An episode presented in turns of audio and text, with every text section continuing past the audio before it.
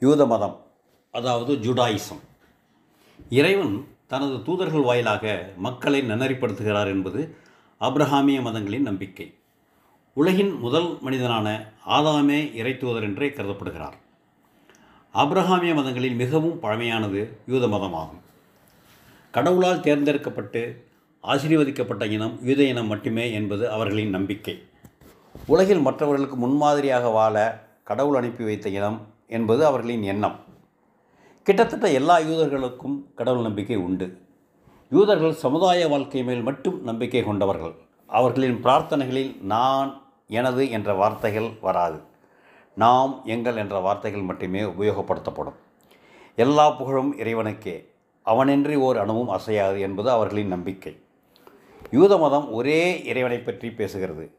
ஆபிரகாமின் வழித்தோன்றான மோசஸ் வாயிலாக இறைவன் பத்து கட்டளைகளையும் தோரா எனும் வேதத்தையும் அளித்ததாக நம்புகின்றனர். மேய்ப்பர் மோசஸ் வாயிலாக இறைவன் விடுத்த பத்து கட்டளைகள் நானே உன் இறைவன். என்னை தவிர வேறு தெய்வங்கள் கூடாது. சிலை உருவ வழிபாடு கூடாது. ஆறு நாட்கள் உழைக்க வேண்டும். கண்டிப்பாக புனித நாளில் ஓய்வெடுக்க வேண்டும்.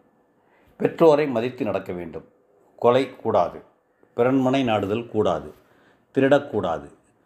பொய்சாட்சி செல்லக்கூடாது. மற்றும் பிறர் சொத்துக்கு ஆசைப்படக்கூடாது. யூதர் அல்லாத ஒருவர் யூத மத குருவிடம் தோரா பற்றி எனக்கு விளக்குங்கள் என்று கேட்டாராம். அதற்கு குரு உனக்கு வெறுப்பானதை மற்றவருக்கு செய்யாதே. அதுதான் தோராவின் சாரம். மற்றவையெல்லாம் விளக்கமே என்று கூறினாராம். யூதர்களின் மொழி ஹிப்ரு ஆகும். யூத நம்பிக்கைகளில் கீழ்காணும் பனிரெண்டு முக்கிய அம்சங்கள் அடிக்கடி குறிப்பிடப்பட்டுள்ளது. கடவுள் இருக்கிறார். அவர் ஒருவர் தனிப்பட்டவர். அவருக்கு உருவமில்லை. அவர் நிலையானவர். அவரை மட்டுமே வணங்க வேண்டும். இறைத்தூதர்களின் வார்த்தைகள் உண்மையே. மோசஸ்தான் சிறந்த இறைத்தூதர். அவர் சொன்னதெல்லாம் உண்மை. மோசஸிற்கு தோரா எனும் வேத நூல் அளிக்கப்பட்டது. வேறு தோரா எதுவுமில்லை. கடவுளுக்கு மனிதர்களின் எண்ணங்கள் மற்றும் செயல்கள் அனைத்தும் தெரியும்.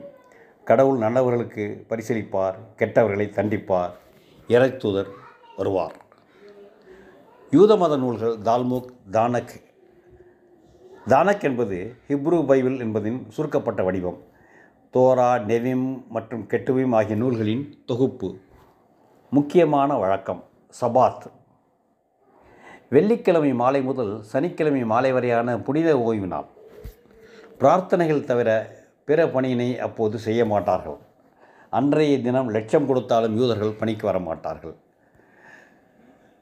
ஹச்ஆர் நிர்வாகத்தில் சப்பாட்டிகள் லீவ் என்று சம்பளத்துடன் கூடிய விடுமுறையை குறிப்பிடுவார்கள். சப்பாட்டிகள் எனும் சொல் சபாத் என்னும் யூத விடுமுறையிலிருந்து மருவியதாகும். யூத மத மாற்றம் எளிதல்ல. ஒருவர் யூதராக மாற வேண்டும் எனில் நிறைய சோதனைகளுக்கும் நீண்ட காத்திருப்பிற்கும் ஆட்பட வேண்டும். திருமணங்கள் சொர்க்கத்தில் நிச்சயிக்கப்படுகின்றன என்பது யூதர்களின் நம்பிக்கை. கருவில் ஆண் குழந்தை உருவாவதற்கு நாற்பது நாட்களுக்கு முன்பே இந்த ஆண்மகனுக்கு இணை இன்னாரின் மகள் என்று வானில் குரல் ஒலிக்கும் என்பது அவர்களின் நம்பிக்கை.